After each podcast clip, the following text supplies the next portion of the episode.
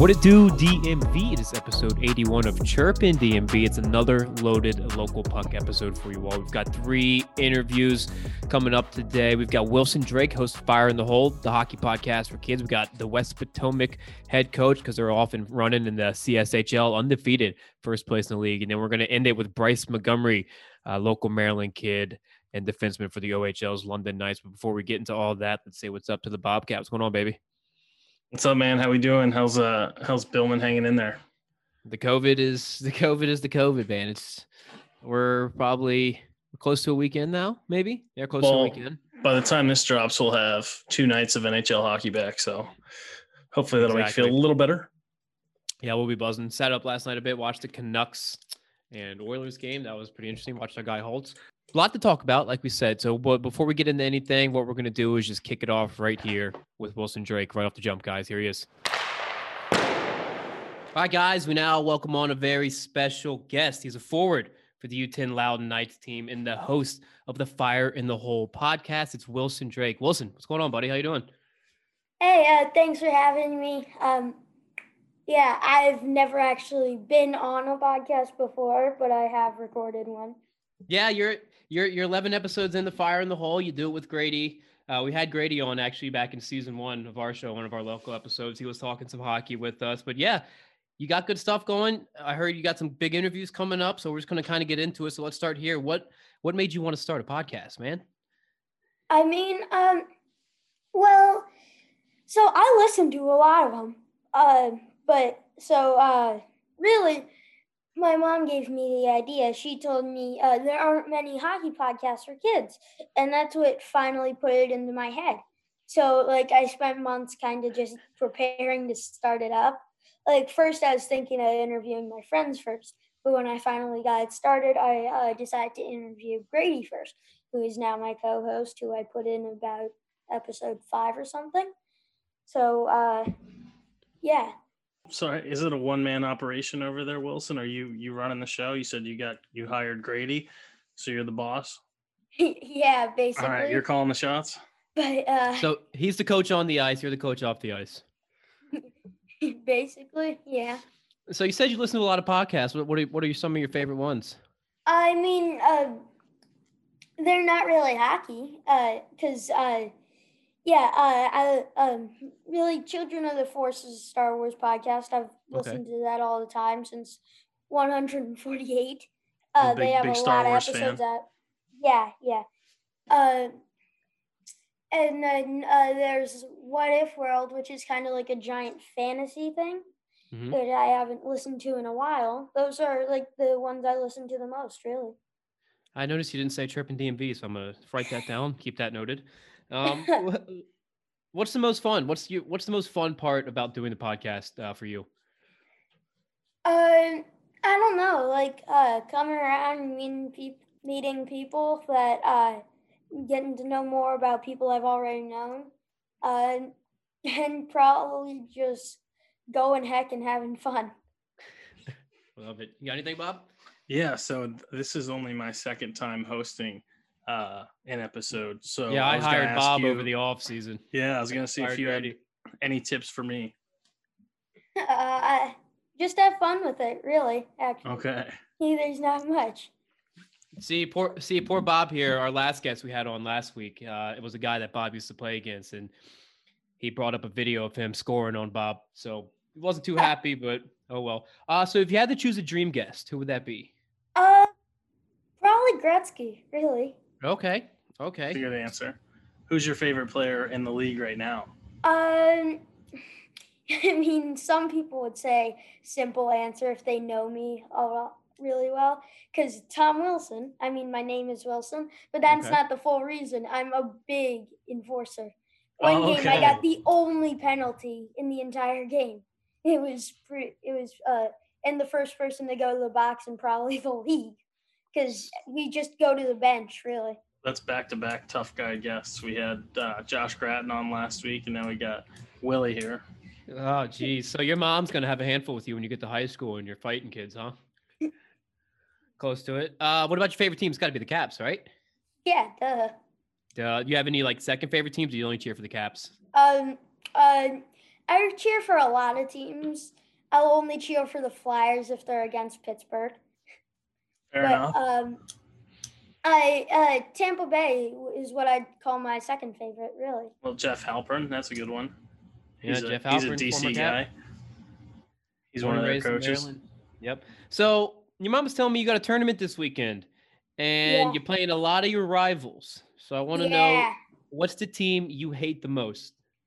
Who's your Oh, biggest Or rival? like the least. Like the Uh, least. it's you don't get to use the H word, but I'd probably say Frederick.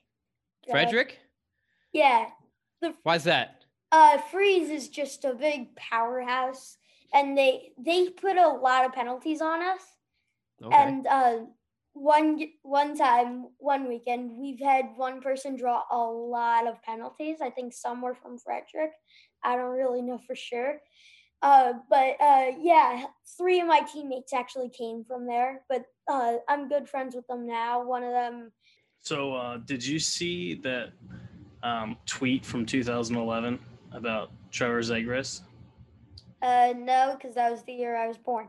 Yeah. so he was just in the World Juniors, and somebody tweeted about him uh, 10 years ago saying this kid's going to be a stud. Watch out for him. So, do we need to send out a Wilson Drake's going to be a stud? Watch out for him tweet here, coach? we can send it if you want. Just let Yeah. us know, Wilson. We'll Times- send it out. Timestamp it now so we uh, we're right in the future. So, like I said, we talked about the tournament this weekend. We talked about your rivals. You play for the Loudoun Knights. You've always played for them, right? Or have you played for anybody no, else? uh, these are actually a new organization. They started in Right. 19. Uh, so I was playing for Ashburn up until um, I didn't make the team. And but um, yeah, I played for them, and then I didn't uh, make the team. And so uh, a lot of my friends went over to Ion because they didn't make it either. Mhm. So uh, yeah, I had a late tryout because it took me a while to decide, but a lot of the players did. So um, yeah, I jo- I got in there. We started out as the enforcers Yeah. actually, Mhm. and that was the whole team for my last season of Mites. And um, yeah, well, we were actually really really good. Our top team, we won uh, two tournaments, and our biggest rival was uh, the Reston Raiders. Uh, so the first time we played them, we actually tied them like six six, and then we beat them the second time at the end of the tournament for the championship, Nice. like seven five, and uh, then the next, and then we played them again in another tournament. First game, they won that one, and then the championship, uh, they beat us. So that's a, yeah, and then. Well, the second championship was against a New York team down in um, like a Jersey or a Pennsylvania tournament. I'm pretty sure Pennsylvania. Uh, so yeah, we versed them. Uh, we versed them twice. We always verse the teams twice, really, because there's only four in the division. Right. But um, yeah, we won like the first one like eight three or something. nice. But uh, and then we won the next one. But uh, so here's a funny hockey story. But uh, so I was getting ready, uh, and I had to go to the bathroom before. I already had my skate skates on, and the skate guard fell off, and Mm. the bathroom floor was concrete. So I was slipping on that skate for the whole game. Yeah, that'll chew up your blade right there, and then you can't catch an edge or anything. Uh, have you ever played the Bowie Bruins? Yeah, yeah, I did. Are they no, your rivals? Wait, uh, yeah, I did. Yeah, I played them. Any bad things to say about them? I hope not, because me and Bobby are former Bowie Bruins. no, because I only versed them once. I think I was done playing for the Bruins the year he was born. In eleven? Yeah, Yeah, that, that that might make sense. Yeah, because I like finished I graduated in with 2010. Yeah. Yeah, finished with the Bruins in eleven. So we're gonna get we're gonna allow you real quick because, like you said, we we had Grady on before. He's a real good friend of ours as well. Um, and since he's not on here with you, we're we're gonna let you chirp him once. You can chirp Grady if you want. So you have bad hands, Bad hands. Sometimes he falls when he skates, trips over the blue line. ugly skater maybe. ugly skates. Ugly, Ugly skates. They're Uh, really old. They're his pals. That he doesn't even mind if he steps on concrete with those. Oh Ah. no. man. They're so you mentioned the couple. old. Love it. So you mentioned the couple championships uh, that you've won. What's been your favorite uh, hockey moment of your career so far? Your young career so far.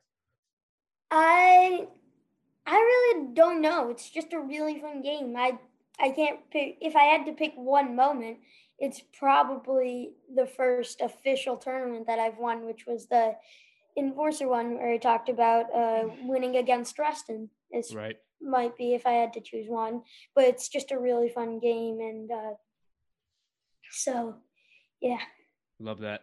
Bob? Uh, so you give your guests stickers. Could we arrange a sticker swap, perhaps? Ooh, we do have stickers. Yeah, We do have yeah. stickers. and speaking of guests, uh, maybe you guys would like to pop on my podcast sometime. Oh, we'd Uh, love to, man. We'd For love sure. to. Have a good time. so Bob did his homework. So I got one more question for you. Uh, this is my last one. So is there a certain player? You said you were kind of an enforcer. Um, so your this might be an easy answer for you, but is there a certain player in the NHL that you kind of try to style your game off of? Like, hey, I want to play just like Tom Wilson plays, or play just like Nick Backstrom plays. No, actually, I just go my own way. Just Love it. yeah. I don't. I, I don't follow off of anyone.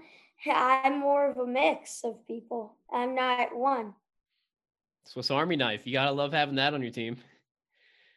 Love it. Bob, you got anything else for him? That's it for me.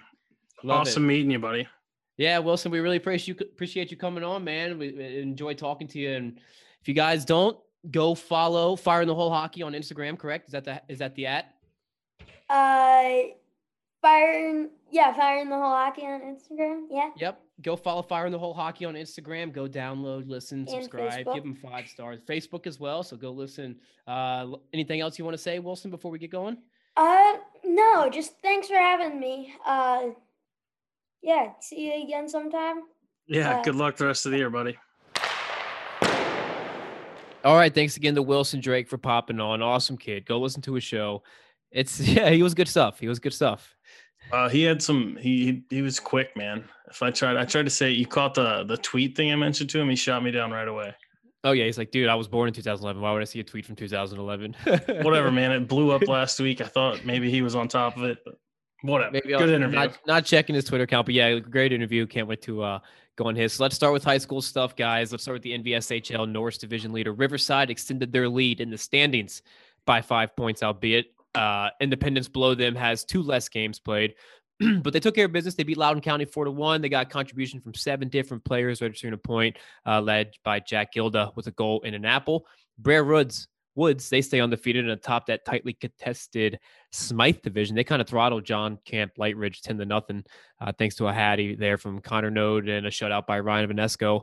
McLean, they get much needed win over PVI with a convincing 10 0 win, led by a 3 2 and 5 outing by Logan Hay and a shutout by the brick wall himself, uh, William Schurer. And one last game to go over here a massive game tonight, Friday night, guys. Kettle Run at Yorktown, both at seven games played and separated by one point. Winner of that will jump in the first place and possible tie uh, for first if Battlefield can pick up a win on the road versus Fauquier Heights. Any thoughts there, Bob? We got some we got some heavy NVSHL action popping off here. Uh, coming down to the end of the season, that game's got huge implications postseason wise. So, um, huge game Friday night. Huge game Friday night. Uh, but like we mentioned, though, it's it's it's a one point it's a one point battle there. But if Battlefield does pick up a, win on the road versus Fauquier Highlands, though, it's it could, it could be that tie for first place. So let's quickly go over some leaders in the NVSHL. Uh, Jonathan Reiser, right? Reiser maybe leads the state in points and assists at 30 and 13 respectively. He's out of Stonebridge High. Also from Stonebridge is the leading goal getter in Brandon Brooks at 21 in just seven games. How's that? Uh, not too bad. How are you?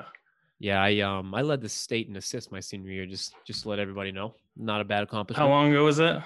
Uh, 10, 20 years. No, not 10, 20. 10, 11 years ago, I should say. I don't know why. Just checking.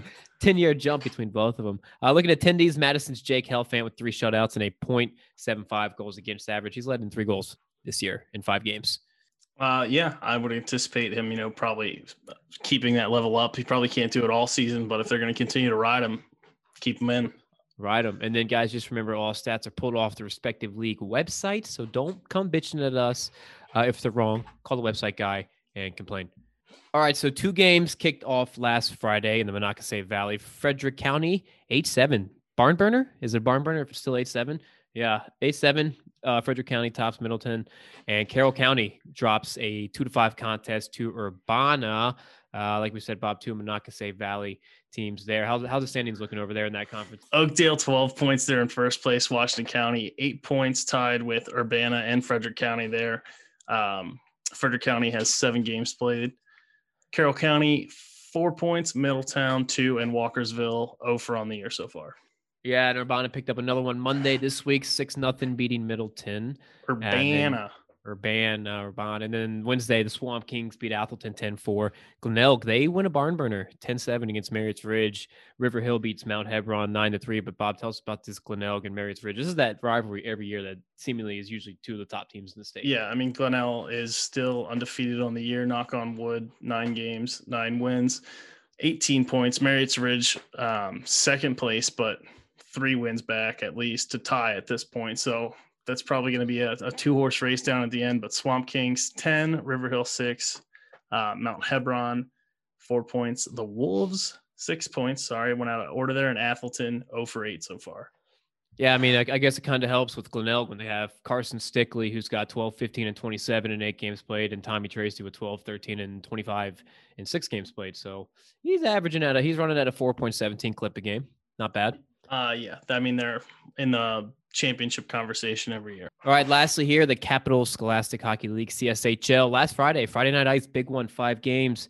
It was Lake Braddock, 6 nothing over Woodbridge, TC Williams, 6 3 over Ireton, Colgan, 7 6 over Robertson, uh, WT Woodson and Hayfield skate to a 3 3 tie, and West Potomac takes down uh, Washington Liberty 6 to 2. Bob. So standing wise, we've got West Post still in first place, uh, 14 points, seven games, seven wins. TC Williams right behind them, followed by Washington Liberty, WT Woodson, Hayfield, South County, and then Bishop Ireton in last place. But um, after talking to Coach McCall, it sounds like they're starting to play some more games here. So who knows what's going to happen? Um, but right now, West Po being the leader in the North Division. Um, South get the two Woodbridge teams with the eight points, eight points.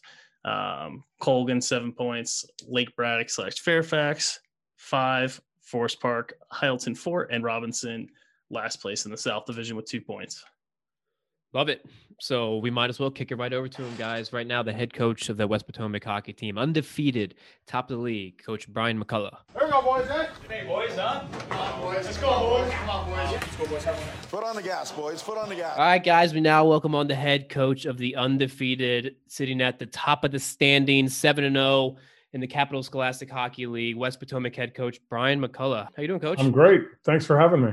No problem. Thanks for coming on. So we, we had you on. We wanted to have you on because you guys are having a hell of a season so far, and it's it's a big upgrade from last year. I mean, obviously looking at the standings last year, you guys finished five, four, and one. Uh, just looking at it from a regular season standpoint, what's what's been the difference this year so far? Uh, we, you know, it's hard to say. We, we but you know, I think we have a, a really balanced lineup. You know, often, especially in in high school hockey, you have you know you have a line or two that are you know that are, are your stronger lines and then and then you're not so strong lines. And and this year you know our, our whole lineup we're getting scoring from our first line all the way to our third line um, and uh, every game. And and that's i think has been certainly one of the, the big keys to our success so far. Well that's a luxury too. You said you're running three lines. Are you running three full lines each game? You have the numbers to do that we when when when they all show yeah when they're all available. I mean with one exception right. we had a we had a tough game right before uh right before christmas where we had you know people few people traveling and uh and it was a short bench. Even i wasn't there because that was actually it was the day i was moving. Right. Um and uh we i think we had uh one less than two lines for that game. But otherwise we usually have close to three lines you know maybe not we, we haven't had a full 15 um skater bench yet but um, generally, we have three forward lines and uh, and four or five defensemen most games, so that's been helpful.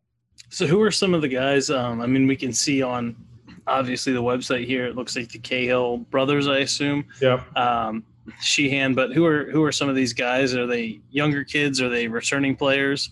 You know, it's it. You know, and you know, I think again that's been one of the keys. It's a it's a mix of everything you said you know, Jack Cahill's been a, a, great player on our team for for he's he's a senior this year. Um, so all the years he's played with us um, has has been a you know great contributor. But he's really stepped up in his senior year. He's our captain this year, um, and uh, you know really made a commitment to trying to be successful. Um, I would say in, in seasons past he's got into a little bit of a penalty trouble Um, but you know, at the beginning of this year, he he he approached me and said, "Hey, coach, that's behind me. I'm you know I'm really focused on have, us having a good season. Hope we do well." And and you know, really, he's he's he's shown it on the ice. He said, you know, only a couple penalties all season. You know, he's one of our top scorers. Um, his younger brother is a sophomore um, and you know is really showing some maturity. You know, going from his freshman year last year where he he did well, but has made a big step um, in his in his sophomore year with a little more confidence. And then you, you mentioned Maddox Sheehan, who's a freshman, um, who's you know been absolutely lighting it up. You know, one of our top scorers as a freshman is a you know nice luxury as a coach. So yeah, you love to see that. I mean, I'm looking at the website here. It's saying Jack Cahill's got 244 penalty minutes, but that's obviously wrong. But um, what yeah. about is that is that so? Is that your is that your top line right there? Those three skate together, the Cahills and Sheehan. They they don't. You know, Jack's a defenseman. Um, so okay. Maddox and and uh, and Will Cahill, the young the young Cahill, we we call him, um, play on the same line. Um, and Jack plays defense, so obviously he plays with you know just about everybody on the on the forward lines, depending on who's out when. Um, so, but yeah, the two of them, Maddox and, and Will, usually have played on the same line and uh, done really well together.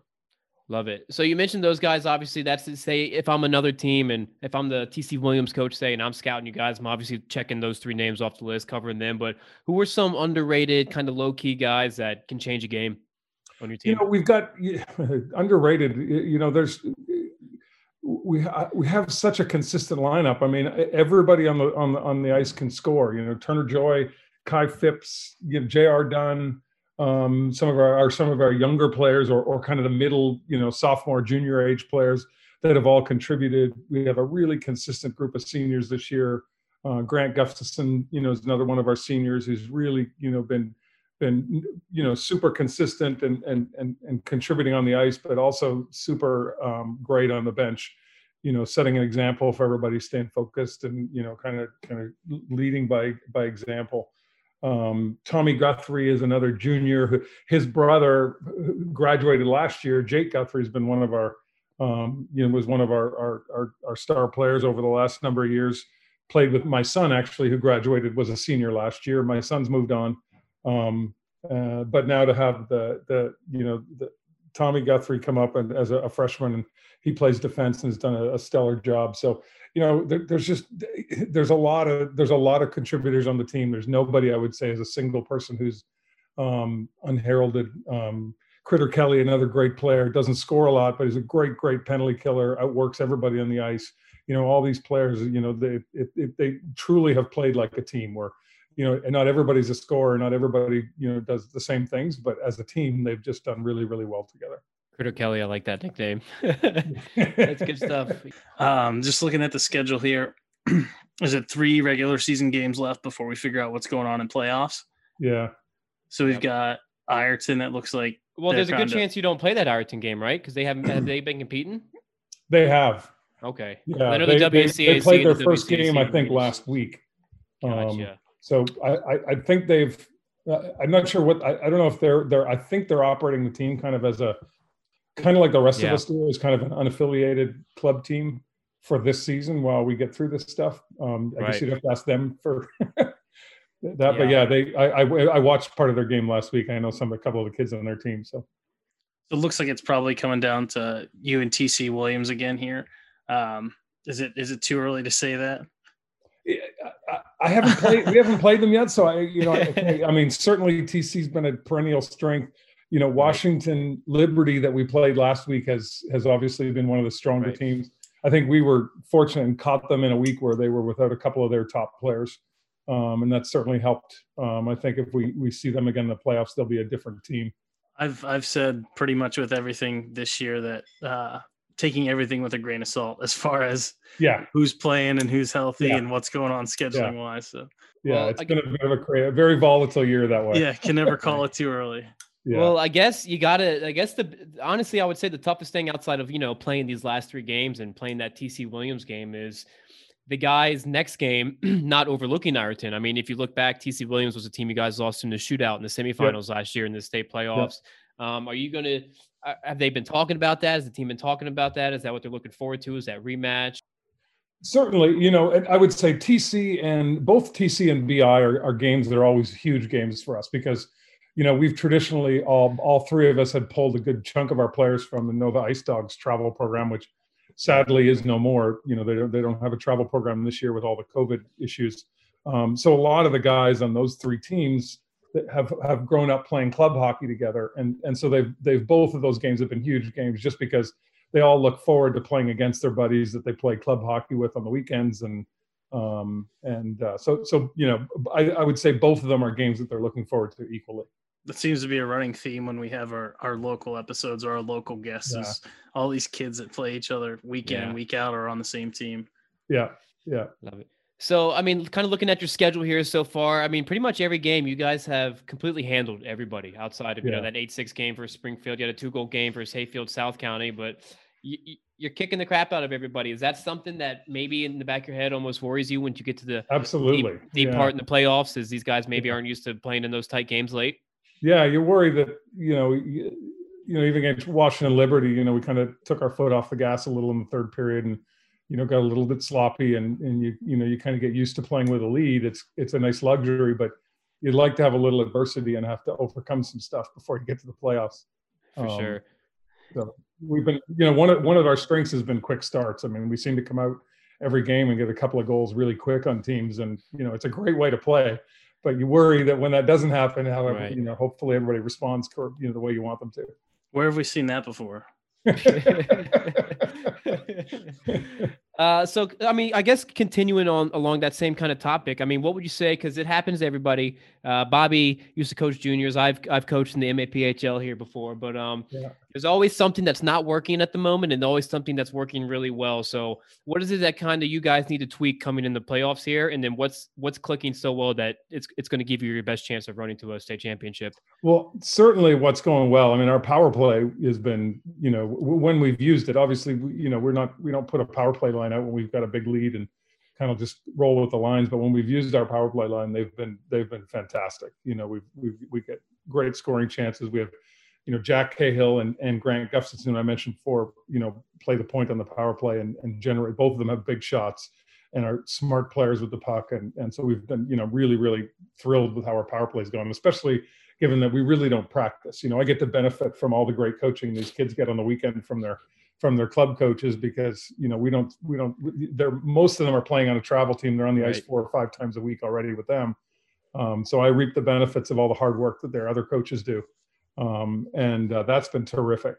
Um, you know my worry because because we've played the lead so much you know and i preached I, I try to preach to this to them all the time but the, the transition game is what worries me. Like in a close game the mm-hmm. team that usually wins is the teams that can transition from offense to defense effectively and, you know get back on the back check and you know when, when you've got a, a couple of goal lead you, the, you know you don't get you don't you're get slacking a bit so yeah. much yeah i got on 13-4 you're slacking a little bit yeah. one of my one of my old coaches shout out tom winkler used to say that hockey's a game of just constant mistakes but it's who capitalizes on the mistakes yep. like especially talking about the transition it's constantly pucks are flying back and forth. The game's always out of control, but it's whoever's, you know, the quick chances right off the breakdowns. Yep. But you got two yep. weeks between games here. Is it going to be hard to keep guys, you know, focused between now and then and seeing your opponent, someone that's only played one game so far?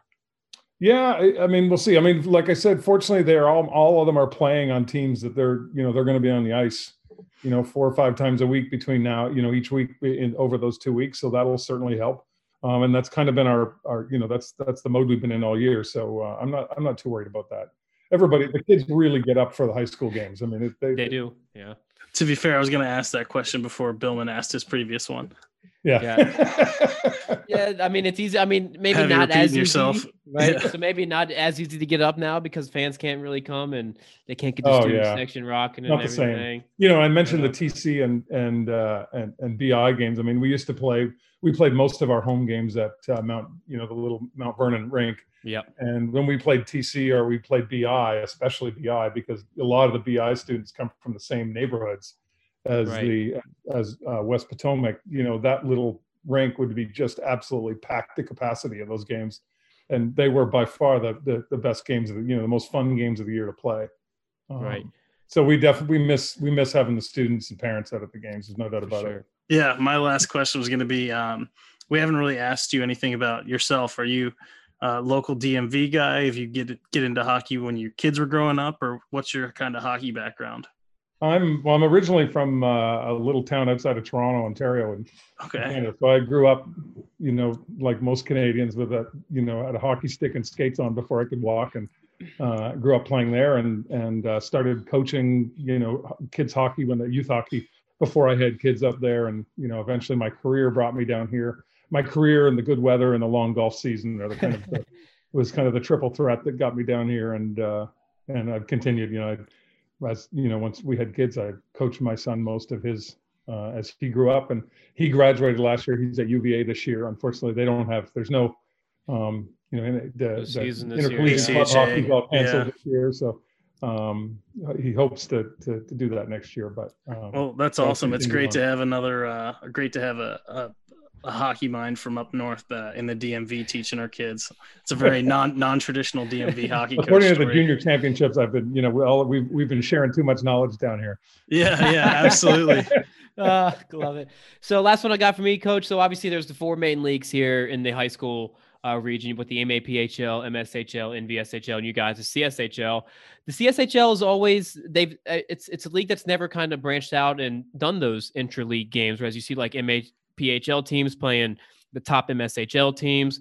Is that something that I mean? I, I'm assuming that's probably a league rule, but is that something at some point you would like to do and branch out and do? Like maybe be like, hey, Yorktown, I see you had a good season last year. You want to get an exhibition game or Yeah, we, we, we- actually, York. You, you, it's funny you mentioned Yorktown. Yorktown is the one team we've done that with because okay, again because we've had a number of our you know a number of their players have played on you know when I coached at, with the Ice Dogs we had a, a number of players on our team from both teams so we uh, tried to ar- arrange a preseason game against them. Um, and that was always fun. Um, yeah I, I think you know going back when when the you know before I was involved directly you know back when John Stamos I don't know if you guys know him um, was involved with Westpo Hockey and was one of the people that helped start this league. You know, one of the reasons they did it was, you know, the teams were traveling all over the DMV, playing games late at night, way up in Ash, you know, wherever they could get iced up in Ashburn, and they kind of got together with the schools that are kind of on this side of the the Beltway and said, you know, this is crazy. Why don't we, you know, let's split off, make a league that's a little bit more local, um, that allows us to, you know, kind of have that Friday night lights approach where we play almost all of our games Friday nights um, against Mhm. teams in the area. So they play most of their games against teams and kids that they know um and you know we've kind of embraced that we don't we don't get a lot of extra time like there's really Right. you know fridays and mondays are the only time i can get the kids to play i mean it would with- their club teams are practicing you know either tuesday and thursday or wednesday and thursday nights they're and they're in games and tournaments on the weekends so um we don't have a lot of flexibility on when we can we can get the roster together gotcha, love it. Well, coach, we appreciate you coming on. We're going to be keeping an eye on you guys this year. Like I said, three games left, and then you got a serious playoff push to make here to get back at last year and that tough Yeah. shootout loss. So we're, we'll be watching. We'll be cheering for you, and best of luck. Thanks again for coming on. yeah it was my pleasure thanks for having me guys Here we go, here we go. Boys. Boys. Here we go, boys. Come on, boys. Come on, boys. Let's go. Let's go. Go. Here we go. Let's go, boys. Here we go. Here we go. All right, thanks again to Coach McCullough for coming on. He sounds like he's got his team right in a good spot heading into the playoffs, trying to avenge last year's semifinal shootout loss. That's a tough pill to swallow. So let's get into the juniors, guys. We're going to wrap it up here. We're going to do the Black Bears. We're going to do the USPHL, and then we're going to finish it with the Bryce Montgomery interview. So let's let's take a look at the Black Bears last weekend. Friday night, 4-1 win versus New Jersey Titans. You got Jake Brackett got on the board in the first period. Same with Luke Mountain. Uh, no scoring in the second. Then Hunter McCoy and Jake Brackett again, his second goal of the game. Black Bears roll four to two. They split the weekend unfortunately played titans saturday night uh, lost nine to two um, but you did mention luke mountain he committed Yep. to vermont recently so congrats to luke and the black bears there Congrats to Luke and the Black Bears there. And then, like you said, nine to two uh, dropping there. So, but coming up this weekend, they played last night. Um, we're recording at 6:45, so we don't know the score of that. Uh, and then tonight as well on the road versus the Maine Nordiques. Bob, where the where are the Nordiques sitting in the standings? We got four Uh, games coming up against them actually. the nordiques are first in the east division of the north american hockey league. 20 games played 13 wins six losses one overtime loss. Um, johnstown tomahawks are four points behind them and then maryland is sitting in third. Black bears have 21 points. Um, hopefully hit that double digit win marker this weekend. Sitting at nine five and two overtime losses right now one shootout loss. So those are three three games there that's uh six points that you know they could be in that uh, first or second place conversations with Yeah. those those extra extra frame games. For sure. I mean, and just looking at a couple news and notes for him, Connor Cole being named an assistant captain there. And there was a bit of a trade.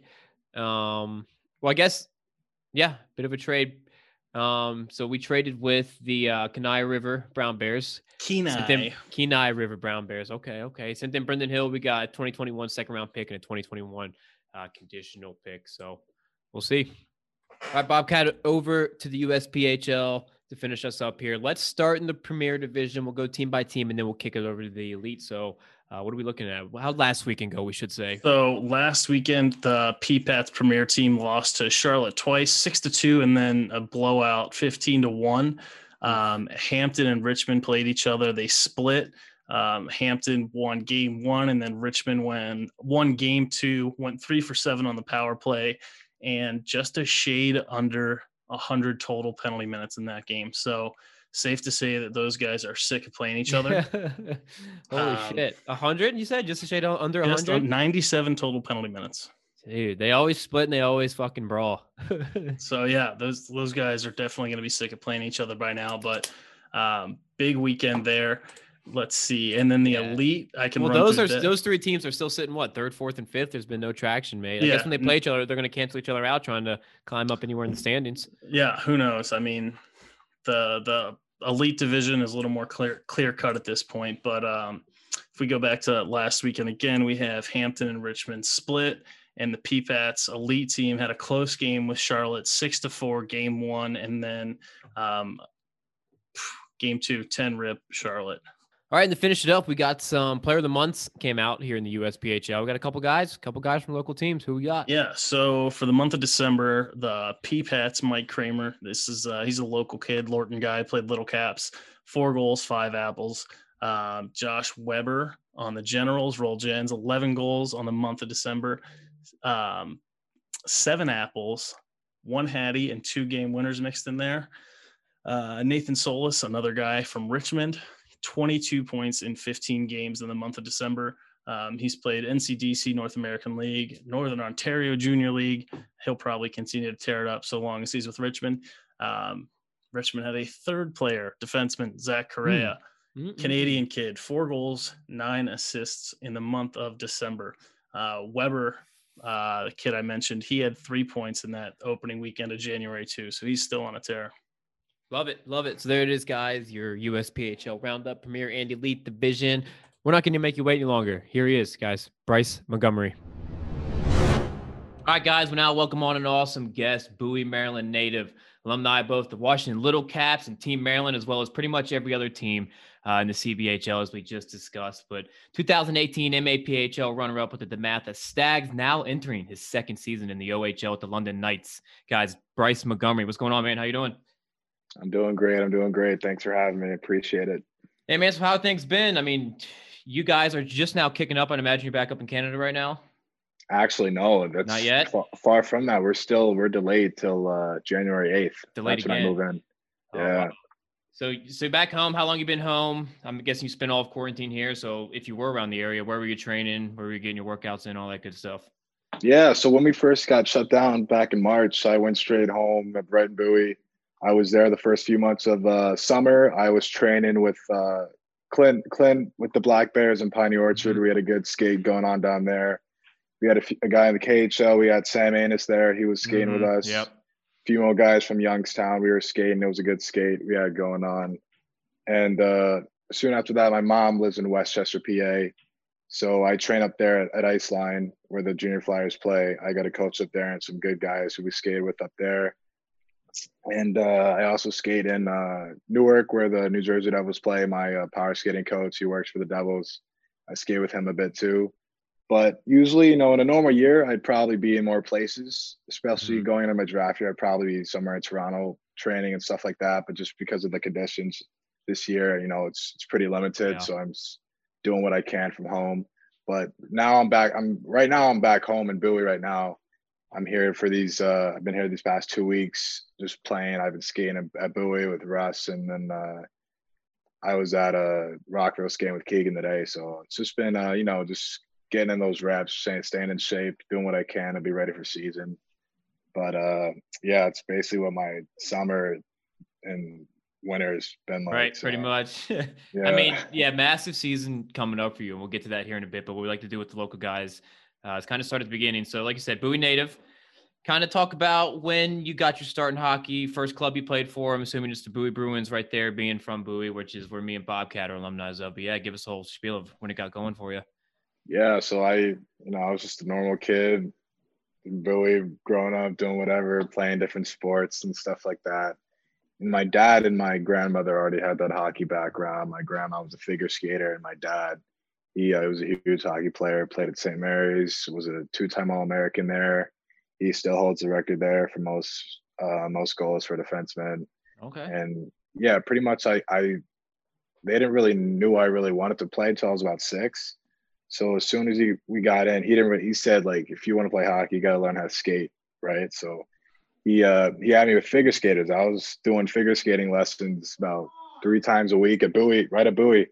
So I had my figure skater coach. I did that for a year. I still remember uh I used to do figure skating just for a year before I even started playing hockey.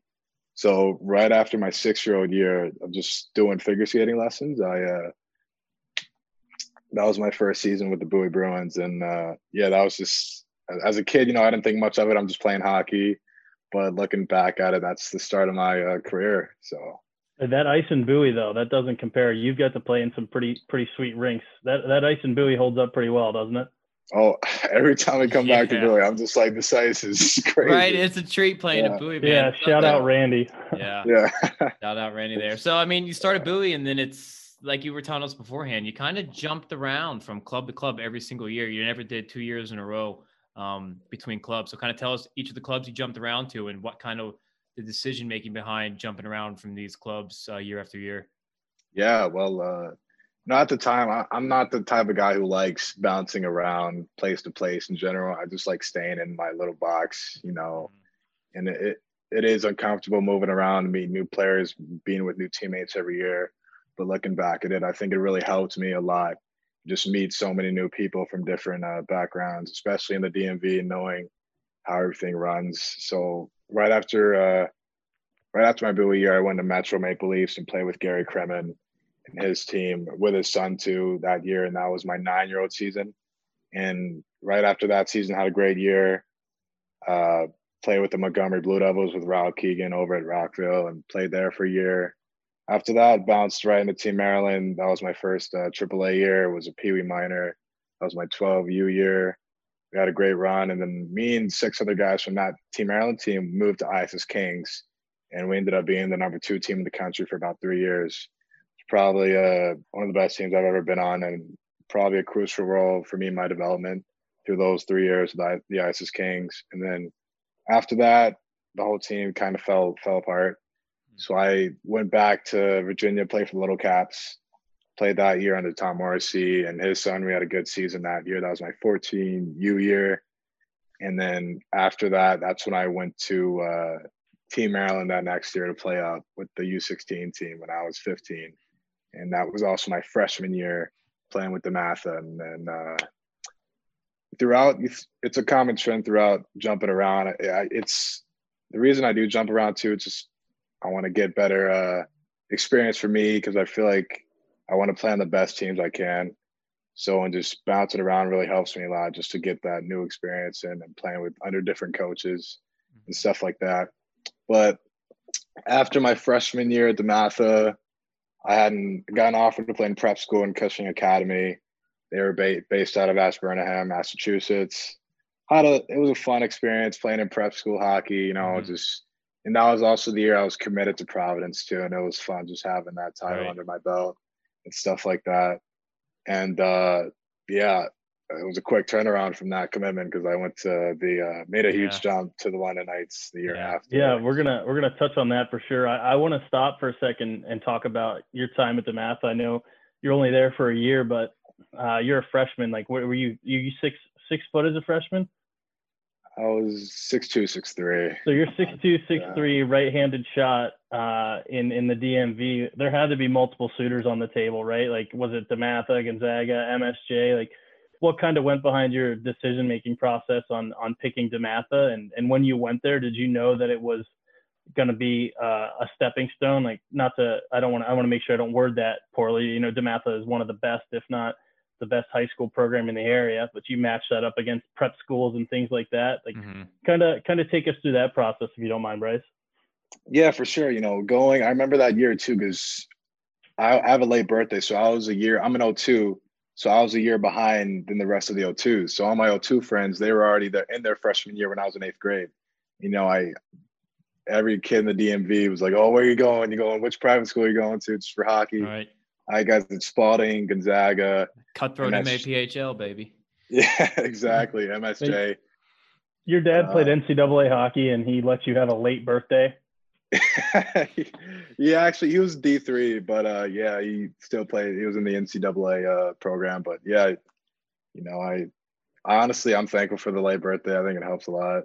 Yeah, for But, sure. uh, and was it was it an easy decision to go to DeMatha?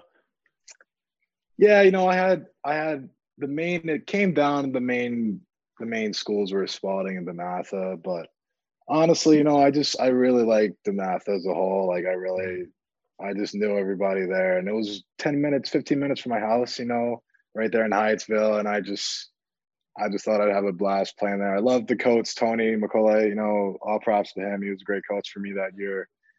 But uh, I just thought it'd be awesome to play there. Right they they do. I mean, they've been doing it for a while. They they have a pretty comprehensive schedule for a high school team. They travel a lot, so props, like you said, to Tony and DeMatha program there. Sorry, coach.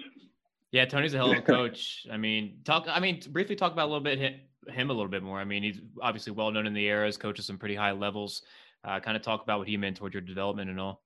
yeah, like Tony, he was uh he was a coach who knew well, why I was there because he knew DeMatha wasn't my priority, respectfully, right? Because I'm playing club hockey too with Team Maryland, and he knows like I'm a I was more one of the high end kids there, and uh he just knew what he was talking about, right? So I he was he wasn't just a coach I would just brush off like this guy has no idea what he's talking Right. about. He he knew he knew hockey, right? He's from Canada, he knows all about that stuff, but he just he was a great coach for me. I learned a lot of little things from him, and just uh, I think he did help me grow my confidence a lot too.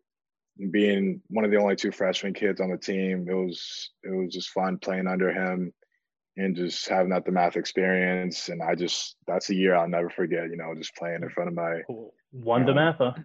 Yeah. Yeah. I mean, yeah, you you get you do one year there and you guys make it to the, you know, elusive MAPHL championship. Talk about that game real quick. I mean, obviously it didn't go you guys' way. You lost to Gonzaga, but I mean talk about the experience, the atmosphere there. I mean, that championship game at the Gardens Ice House on a Friday night is nuts. Yeah, that had to prep you for playing in some of those big rinks up north. That that that barn gets Yeah. rocking. Mhm. Yeah, I yeah. So I still remember that like it was yesterday because uh I remember just going on the ice for that game and it was just packed. Like I've never seen Laurel. I've been skating in Laurel my whole life and I've never seen Patrick that packed before. I could just see all the DeMatha fans on our side, Gonzaga fans, was all packed house Friday night, and I'm I'm just like shaking kind of because I Yeah. never played it. I never played in front of that many people before. And the main thing too was that uh it was right there in my hometown, right? Like just Laurel, Maryland, right there. Packed house, two best teams in the league. And I know, I know there's three guys on my team from that, my club team, and three guys on the other on Gonzaga from my club Right. team. My best friends are on the other team. Best friends are on my team. It was just it was awesome, you know. So And then the move to Cushing, I mean, like you said, you kind of made it sound like you always knew you're going to go the prep school route up north. But I mean, was that tough? I mean, you're a sophomore in high school and you're just moving all the way up to Massachusetts on your own. Yeah, you know, for me, honestly, I uh I feel like I took it pretty easier than some other kids would. Just I, I guess I was used to being away from home because when I was 13, I'd be away from home every weekend for Mhm. hockey, and I just thought I thought it was a blast. You know, like I just thought how cool is it for me to just be living on my own, this random school up in the mountains, just playing hockey, and that move to Cushing was mainly just because uh you know it was a it was a great summer for me. I made Natty camp and I, I committed right after that, and uh you know I thought prep school would be the next best step for development for me, and you know we had great coaches there. It was a great system, and uh, I just wanted to take my uh, hockey there and see what it, it would provide for me. But uh yeah, I don't regret any any decision I've made though with Mhm. that. So Yeah, and uh, you know, branching off on that, um, obviously this being a, a local segment, Um, growing up in Maryland, you know, you're a kid from Bowie. I was a kid from Bowie. Billman's from Southern Maryland, and now you're playing for one of, if not the most recognizable team in the OHL, being the London Knights. Um, I, you know, I'm familiar with the story. I read up on it, but for our listeners, you know, what what was that process like to to even end up in London? Like, who was the person you were talking to to to get you through this, and you know, what what got the pen to paper to to get Bryce Montgomery wearing a a London Knights jersey? Right. So one of their main they have a scout for every district and probably the world. So one of their their right. northern their northern uh northeastern scout who's Billy Sullivan. He scouts all the way throughout Pennsylvania and, and through the DMV. And he I was he rarely came through our area, but he he saw me play with Little Caps when I was 14. He marked me down just as kid for potential and uh you know, he kept watching me throughout the years and he saw me in Natty Camp too, because Natty Camp was a huge scale for people prospects right. and stuff like that. So I definitely got a lot more, a lot more looks there to get me on the radar. But he kept watching me year after year and saying, I, I think he, we finally, he finally reached out my team around year, gave me his card and stuff like that. And at that point, like as, as a kid in the U.S. Yeah, committed, what are you thinking? You got a you got a scout of a major junior team handing you a card. Like, what is going through your head? Yeah, and it wasn't the first one too. Like I've I've had other scouts from other teams in the Yo, but like that's the last thing that's on my mind, just because I'm like I'm thinking I'm set. I just I'm going to D play D1 college, right? And just I'm fine with that. And I think that's at that at that time I had a limited mindset to what I could do in hockey and what I wanted to pursue in hockey. So uh eventually, you know, I ended up talking more and more with Billy during my prep school year in uh, at Cushing, and he at the end of the Cushing Cushing season ended in about February. We didn't have any ice or anything, and then he's like, "Hey, just come up for we come up for mini camp in London, right? Because uh, they had a, a mini camp scheduled just for all their prospects and stuff like that. So I'm thinking, why not get in some great quality ice before districts? Because I had districts the week after that, which is the tryout for Natty Camp to go to that. That was my most important year because it was the last year of Natty Camp. So I, my dad, he ends up, we drive eight hours up to London just to get some ice in. My dad just just crazy shit like that for me. and uh, we ended up staying a hotel. I literally went out there thinking I'm just gonna play. I don't even care. Like I'm not like gonna come here. And then uh, they ended up. They told me after the first skate, they were saying just like, "Hey, play like that again tomorrow. We're gonna give you a contract. Like we really want you to be able to play here."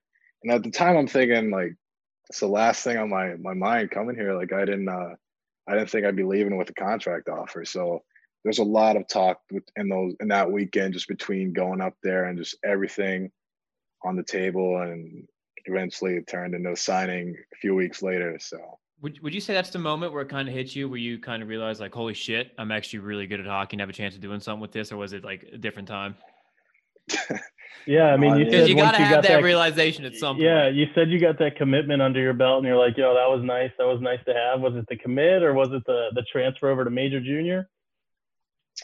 Yeah, I mean, I mean, you know, like throughout all those processes, I I, I I'm a humble kid naturally. Like, I, I know my my skills without having to to show it off or anything like that. Well, you got that but, Minnesota nice bred India. Yeah.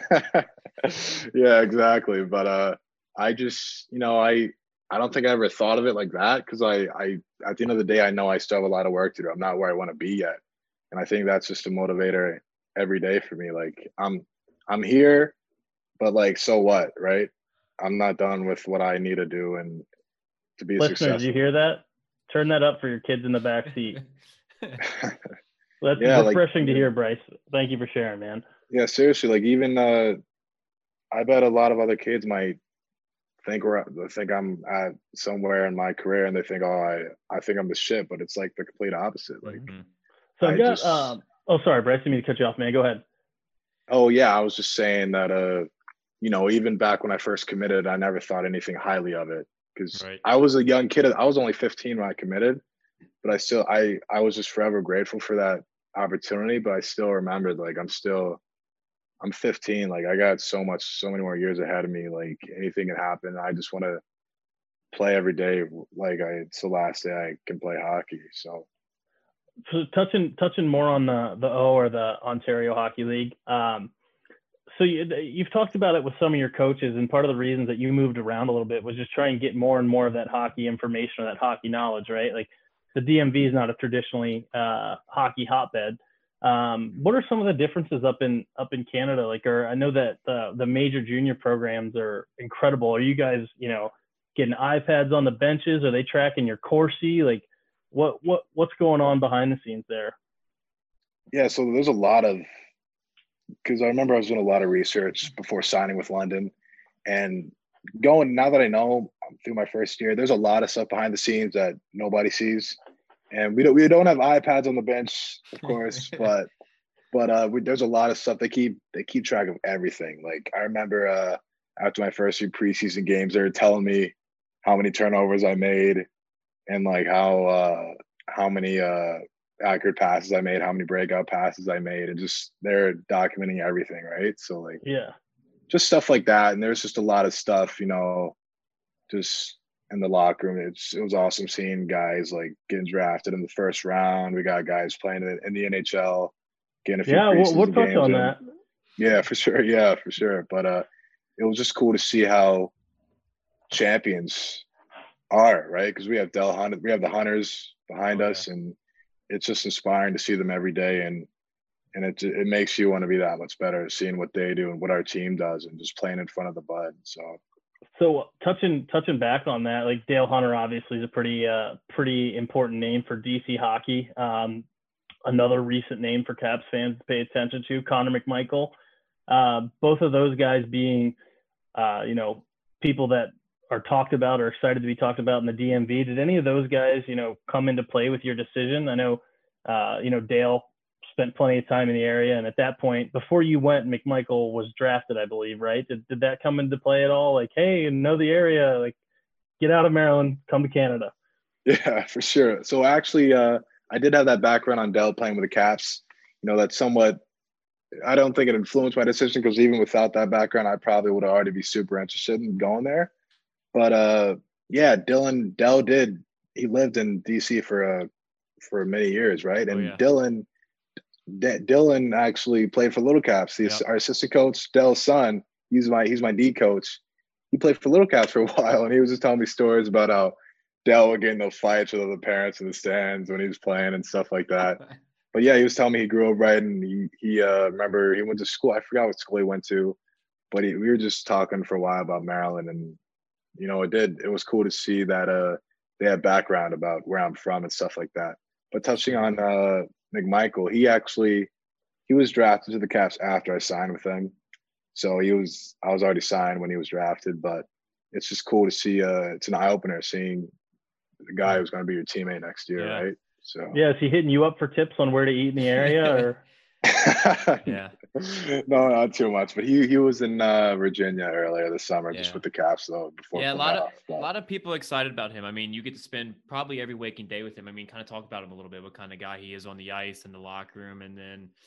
We're uh, excited for him. Yeah, I mean, yeah, we're yeah. excited. But I mean, or maybe even some funny stories you got with him or about him from up in the yeah. hotel shenanigans. Yeah, for sure. You know, uh, he's he's an awesome kid. You know, like I think the main thing about him is that he's driven, you know, like every day, like he shows up ready to play. Like you see uh, what separates him, you know, he every shot he takes, he's, he wants to bury that puck and he's he's a worker, you know, like he's got a lot of skill behind it, but he still works. And being with him in the locker room, it's cool to see uh it's cool to see what guys like that uh, are all about. You know, he he he jokes with us a lot too. You know, he's always joking because the rookies, you know, we're, we're yeah, you know, we get made fun of a little bit, but he's he's awesome though, and uh, you know, I hope nothing but the best for him, and we should see him again this year with us. So, yeah, it sounds like there's a pretty impressive culture there. You keep referring to you know just how things have been done and looking and watching other guys. There's a reason that the the London Knights are are well known in the hockey community. Yeah, for sure, for sure. Like, I've got I've got a question. Um, I know that uh, we talked about your commitment and and going to major junior. For a lot of our listeners, they don't understand or they might not know the the balance between that. So, um, could you break that down for the for the common man? Uh, the you know the differences and and the implications, like going and playing major junior and what that does for your eligibility and Right. Yeah. So basically, the OHL, if you play in any uh, major junior league in Canada, the WHL, the Q8, QMJHL, or the OHL, that terminates your eligibility to play NCAA hockey because you technically are getting getting paid for uh for the sport right. you're playing. So, you know, I think obviously that's a rule in place that I don't know if it's going to be there much longer, but you know, it's it's not like we're getting paid five grand and, and right. Stuff You're like getting like free week. school and some stuff. like, yeah. So like honestly, that's that's in place, but you know, I still think co- ho- college hockey and major junior hockey are two different things. Sure. So. And yeah, that's that's definitely something that I know that there's very little uh, information on in our area, right? We just got a North American League team what two years ago, so right. There's, yeah. there's definitely a, a a breaking point of of information that people get in this area. Yeah. Right. Exactly. And, for sure. and kind of going back to tough decision making, like I've mentioned before, but that one couldn't have been easy. I mean, knowing that, hey, if I go and do this, there goes Providence, there goes college hockey. And I don't know if like it was a big dream of yours to ever go play college hockey or anything. So, but, I, but I can't imagine that one's easy to mull over. Yeah, for sure. You know, uh, at the end of the day, everybody's goal in hockey, I think, is to play at the highest level they can, but and to have fun. But like for me, you know, at, at a young age, you know, I was uh, just talking with my agent and, and my just my parents and everybody in my circle. Just we, I was seen as a pro prospect, right? You know, Mhm. I don't want to limit myself to just playing college hockey, and if I can go to a team in a in a league where it's a feeder for the NHL and I can improve Right. myself and be ready for the NHL, which is the end goal for me. Mhm. That's that's what I'm gonna do, right? Like Yeah, you're Yeah. playing 60 game seasons versus 20 game seasons. You're you're you're practicing like a pro already in those programs. Not exactly. to say that not to say that Division One's not, but there's something to be said of getting that body used to playing 50, 60 games a year. If if the, if the goal for you is to be playing 82 to you know 100 games a year, right? Exactly. And I have I have nothing against division one hockey. It's it's division it's D one hockey. It's awesome, right? Yeah, you're going to absolutely. college. Yeah, you're going I have I have nothing against that. You're going to college for free, you're playing hockey in front of your school. Like that's amazing. But you know, I just Yeah, think and those are some of the intricacies, just like you're saying, Bryce. That you know the the common listener or people in this area, they might not even know that that type of thing, right? Like you're going to Canada and you're basically playing a professional schedule. Exactly. You know, it's it's it's a real rigid schedule. You know, I'm skating every single day. You know, it's no off days pretty much, and it- we're we're on the bus to, to away games every weekend. We got home games every weekend, and you know, it's it's tiring, but it's cool to see how a, a regular pro season is all is all about. So So I've got a couple more questions, and then we're gonna do a little rapid fire, if that's all right. for Well, sure, actually- I'm, I'm So, I love you got something, I guess, coach here? I guess one difference is if you would have went the college hockey route, you'd be able to body check this year. Yeah, that's the question here. Well, that's the million dollar question. Are they Yeah. like coaching you on this? Or are they just telling you get those feet moving so you're not getting burned? Like, I know that you're Yeah. someone that that's a good skater, and that seems to be at the top. Uh, one of the one of your better skills is your skating, right? You focused on it as a young age, or your coach is saying like, "Hey, get ready because you got to be on your feet this year." Yeah, honestly, I I just think that's a ruse. Personally, I don't know if that's I don't see that happening. I just think that was just a story they wanted to get out. Just Yeah, uh, we'll see what happens when the puck drops, right? And like, seriously, honest. Accidentally I tell me someone against the board who's like, oh, are they gonna call me for that or? Yeah, But- it's like I I heard everybody in the hockey world's talking about that, but I I just don't see that happening in our league. Like I just that seems sounds bizarre to me. So Yeah, fingers crossed. Uh, so this is this is my last uh, O related question. uh, no Um, problem. So I mean, you're a right-handed D man, and again, for for we uh, hopefully we've got some people that are learning as we go here. Right-handed defensemen are a hot commodity. Was was your dad a righty? Did he teach you to play righty? Because everywhere else in the world, they want that dominant hand up top. Like you being a right-handed big defenseman. Uh, a question question A was that something intentional? And B, um, you know, you're a, a good skater, big defenseman, heavy shot. Like who who do you model your game after? Yeah, for sure. So for A, uh, I I'm not it's not intentional. I'm just right-handed. So Yeah. like So my dad like, was baby. all yeah my dad was also right-handed shot too but my little brother he's a left-handed shot so he uh it's not intentional at all so So we got to worry But, about uh, him tearing up the CBHL here and the MAPHL and all that coming up soon. Oh yeah, well he he's done the same thing with me. He's bounced around. He played he's played on all the same teams I have. So he's played on Metro, Bowie. He played with me in my first year, Bowie. He played up three years. So he played Bowie, Metro, Montgomery, Team Maryland, and Little Caps. He's done the same thing as me. He's playing for the Skipjacks this year with the Kersners in New York. So, but yeah, he's doing good. But question B, uh, probably a guy I model myself after. I like to say Seth Jones. You know, a lot of people compare compare me to him and think we have similar uh, style. And then I'd like to Brent Burns too. You know, I just think we're both mainly because of the size, but I think I'm a little more elusive than both those guys. Okay. Just I was uh, watching the clips. You're not afraid to take it up there. Yeah. Yeah. a little end to end every now and then. Yeah. Yeah, I know. I like I like skating the puck. You know. So my issue is I'd get all the way down to the other end and just oh shit. Like what now? I gotta get I gotta get back, or there's gonna be an odd man rush because Lord knows I'm fumbling this thing. Yeah. yeah, but uh, you know, probably probably those two are the two ones I put on the questionnaires. Just Seth Jones and uh, Brent Burns, and I like to throw in Victor Hedman too, just because you know I like his poise. I think we both have good poise and a good puck movers, but you know, those are the big D I usually think of I can skate. So. We're gonna clip that the day you're in the NHL and come up against Brent Burns or play the part where you said you think you're more elusive than him, and we'll just start blasting it all over social. Yeah. no, that's good. We got him now, right? We got him. We got him where we want him here. Yeah. Yeah. yeah. So I mean, Bob, I think you got this one, but draft eligible, eligible year. I know, Bob, you're real into the whole central scouting report. I mean, coaching juniors and all that. Go ahead and elaborate on that a little bit. Yeah, so I I um just big hockey nerd, right? Like I I love all levels of hockey. Um, the central scouting report for people that are unfamiliar is is pretty much like the almanac of of your your draft your draft year, right? Like in a year that your season's shortened, um, you know how important your year is. Is that something you're you're taking into account and worrying about, or are you just worried about your game? Like it's it's got to be in the back of your mind, right? Like your your end goal is to be in the in the big leagues. Like what what where does that come into play in like your preparation? Are there things that happen in, in that conversation that you're more focused on than others, or are you just focusing on being the best Bryce Montgomery you can? Yeah. As far as season goes, you know, right now we're at a 40 game season. So uh it's obviously shortened by 20 games naturally, which is kind of a bummer, but at the end of the day, you know, you can't it's a, it's a pandemic year. We you got to focus on what you can do.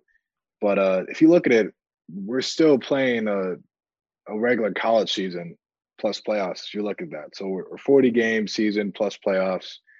And honestly, I can't. I'm not worried about it because I look on the bright side of things. Like I can get do more training, get more training done, work on my off ice stuff, and just get better on the ice as a whole. And yeah, I haven't played any games in a while, but I think it's just uh, I try to look on the bright side of things and just focus on what I can do to get better and prepare before going back up there in January. But you know, I think it's a, a, great mindset to have for the the younger guys, right? Control what you can control and worry about what you can handle, and let the chips fall. Yeah, exactly. You know, it's I feel like I feel like I suffer when I worry about stuff I can't control. Like, right, right. stupid. As stupid someone that constantly lives inside their own head, you don't want to be here, Bryce. Stay, right. stay out, man. right. Exactly. right. Uh, so, like Bob said, we'll rip off some. We'll, we'll, kind of start to wrap it up here. We appreciate your time, man. We'll rip off some kind of uh, rapid fire questions here. A little, you know, one time drill from the blue line, if you would. Right. But um, so let, let's start with this. You played for pretty much all of them, so you might not hate any of them, but maybe a local club you hated or hated playing against. Playing again, it's real? Oh, that's a. I've never been asked that before. Um, yeah, call out call out some teams here for us. Uh, not high school, just regular club teams. I eh? like Oh well, yeah, you say not high teams. school, like there might be a high team. school team that's that's up there.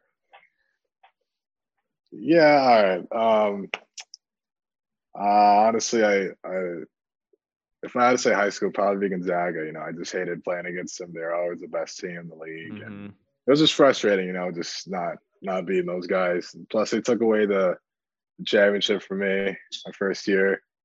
But uh, yeah, club yeah. team though. Uh, yeah, it's weird. I, it's it's hard to say the club team because I played on every single club team in the area. You have friends on every that's team.